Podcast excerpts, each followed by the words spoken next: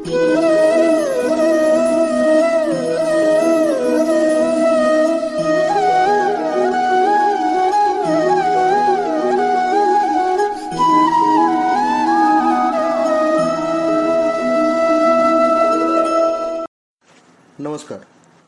मी मनीष राजाराम पवार शिक्षण अधिकारी प्राथमिक जिल्हा परिषद धुळे. आज एका आगळ्या वेगळ्या उपक्रमाबद्दल हितगुज करण्यासाठी आपल्याशी संवाद साधतो जिल्हा परिषद प्राथमिक शिक्षण विभाग जिल्हा परिषद धुळे व सर फाउंडेशन धुळे यांच्या संयुक्त विद्यमाने आयोजित पूज्य साने गुरुजी लिखित मातृप्रेमाच्या महामंगल स्तोत्ररूपी श्यामची आई या पुस्तकातील कथांच्या अभिवाचक उपक्रमाचे शैक्षणिक वर्ष दोन हजार एकवीस बावीस च्या शाळापूर्व तयारीचे औचित्य साधून सुरुवात होत आहे. या उपक्रमाच्या माध्यमातून जिल्ह्यातील सर्व तालुक्यातील सर्व शाळांच्या इयत्ता पहिली ते दहावीच्या सर्व विद्यार्थ्यांना सुसंस्काराचे बाळकडून मिळावे? त्यांच्या ठायी संस्कार मूल्यांची रुजवणूक व्हावी व संस्कारक्षम भावी पिढी निर्माण व्हावी या उद्देशाने आजपासून दररोज एक कथा आपणास ऑडिओ स्वरूपात ऐकवायस मिळणार आहे. या उपक्रमासाठी ज- जिल्ह्यातील शिक्षकांची उत्स्फूर्तपणे सहभाग नोंदवून ऑडिओ स्वरूपात रेकॉर्डिंग उपलब्धतेसाठी तयारी दर्शवली. त्या साऱ्या शिक्षकांचे मनस्वी अभिनंदन. कोरोना कालावधीमध्ये शाळा शिक्षण आहे पण शाळा बंद. यामध्ये सदरचा उपक्रम हा आपल्यासाठी फारच महत्त्वपूर्ण व आवश्यक आहे. विद्यार्थ्यांची गुणवत्ता वाढावी यासाठी आपण सर्व बांधील आहोत. त्याकरिता मी सर्व गट शिक्षणाधिकारी सर्व शिक्षण विस्तार अधिकारी सर्व केंद्रप्रमुख सर्व माझे मुख्याध्यापक शिक्षक बंधू भगिनींना विनंती करतो की हा उपक्रम जिल्ह्यातील जास्तीत जास्त विद्यार्थ्यांपर्यंत पोहोचवण्यासाठी आपण सारे मिळून प्रयत्न करूया. धन्यवाद. उपक्रमात शुभेच्छा.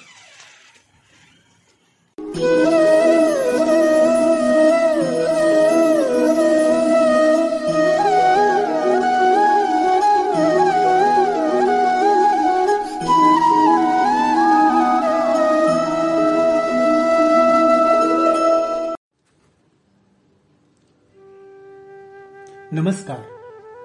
जिल्हा परिषद प्राथमिक शिक्षण विभाग धुळे व सर फाउंडेशन धुळे यांच्या संयुक्त विद्यमाने पूज्य साने गुरुजी लिखित श्यामची आई या पुस्तकातील संस्कार कथांच्या अभिवाचन उपक्रमात मी सुनील मोरे जिल्हा परिषद प्राथमिक शाळा चुडाणे तालुका शिंदखेडा आपले हार्दिक स्वागत करतो.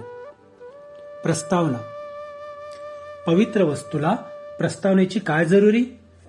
सुंदर सुगंधी वस्तूचा परिचय कशाला करून द्यावयास हवा? श्यामची आई हे पुस्तक सुंदर सुगंधी व सुरस आहे की नाही ते मला माहीत नाही. परंतु पवित्र आहे असे मी विनयाने म्हणू शकतो. हृदयातील सारा जिव्हाळा येथे ओतलेला आहे. या गोष्टी लिहित असताना माझे डोळे शतवार ओले झाले होते. हृदय गैवरून व उचंबळून आले होते.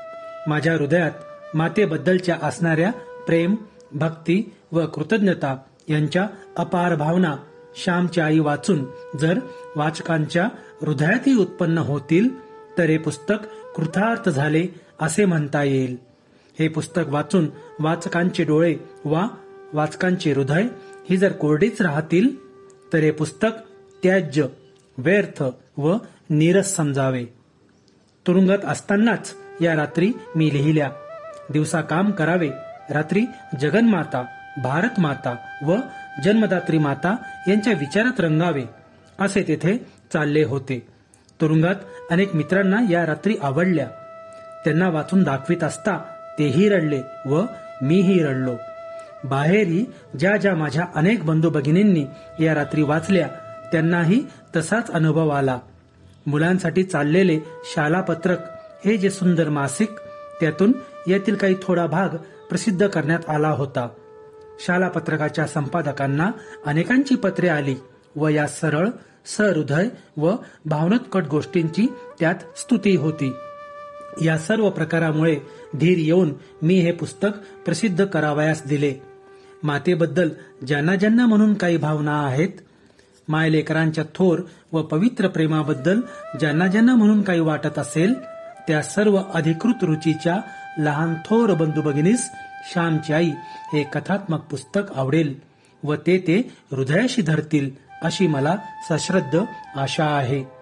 या बेचाळीस रात्रीतील छत्तीस रात्री नाशिक तुरुंगात लिहिल्या होत्या. बाहेर आल्यावर नऊ रात्री लिहिल्या. एकूण पंचेचाळीस रात्री व्हावयाच्या. परंतु तीन रात्री काही कारणांमुळे मी सध्या वगळल्या आहेत.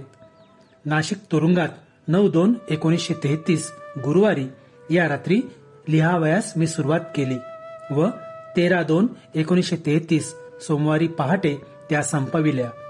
पाच दिवसात दिवसा काम करून उरलेल्या वेळात रात्री आणि पहाटे मिळून हे पुस्तक मी लिहून काढले. हृदय भरलेलेच असे. भराभरा शाईने कागदावर ओतावायचे एवढेच उरलेले असे. हे पुस्तक वाचून कोणी माझे चरित्र बनवू नये. जरी या सत्यकथा आहेत तरी त्यात क्वचित एखादी व्यक्ती एखादा प्रसंग एखादा उद्गार काल्पनिक असण्याचाही संभव आहे. मातेचा महिमा हे या पुस्तकातील मध्यसूत्र आहे.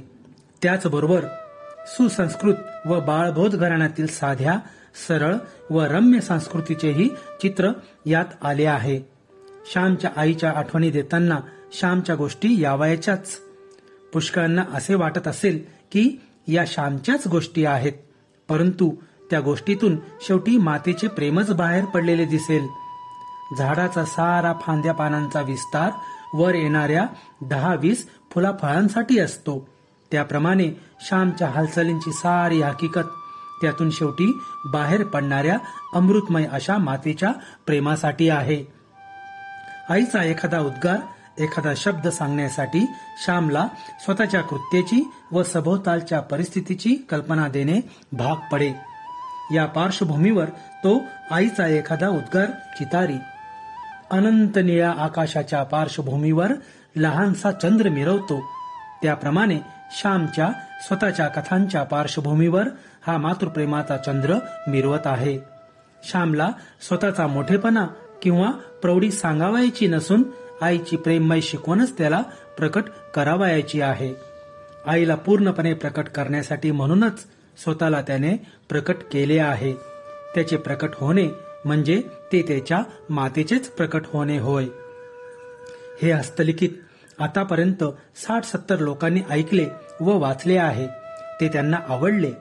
आईबद्दलची आमची भक्ती व प्रीती हे हस्तलिखित वाचून शतपट वाढली. असे प्रांजळपणे मी न विचारताच ते मला म्हणाले या पुस्तकाचे काम झाले आहे. ते महाराष्ट्रात खपले नाही तरी त्याचे कार्य झाले आहे. स्वतः ते लिहित असताना मला अपार आनंद लुटावयास मिळत होता. हा काय कमी फायदा? परंतु मी आसक्तिमय आशा बाळगून राहिलो आहे की श्यामची आई घरोघरी जाईल. मुलांची मने बनवू पाहणाऱ्या पाठशाळांतून निदान दुय्यम शिक्षणाच्या पाठशाळातून तरी ते जाईल. ते जाओ वा न जाओ परंतु आज माझ्या अनेक मित्रांच्या प्रेमाच्या मदतीमुळे श्यामची आई माझ्या घरातून सर्वांना भेटण्यासाठी बाहेर पडत आहे. तिने स्वतःच्या मुलाला वाढविले. त्याप्रमाणे इतर मुलाबाळांनाही वाढवण्यासाठी ती बाहेर पडत आहे. उघड्या दारातून ती आत शिरेल. बंद दारे ठोठावून पाहिल. परंतु सारीच दारे बंद झाली तर? तर ती माझ्या घरातच येऊन राहील. माझ्या हृदयात तर ती आहेच आहे. माझ्या हृदयात तर ती आहेच आहे.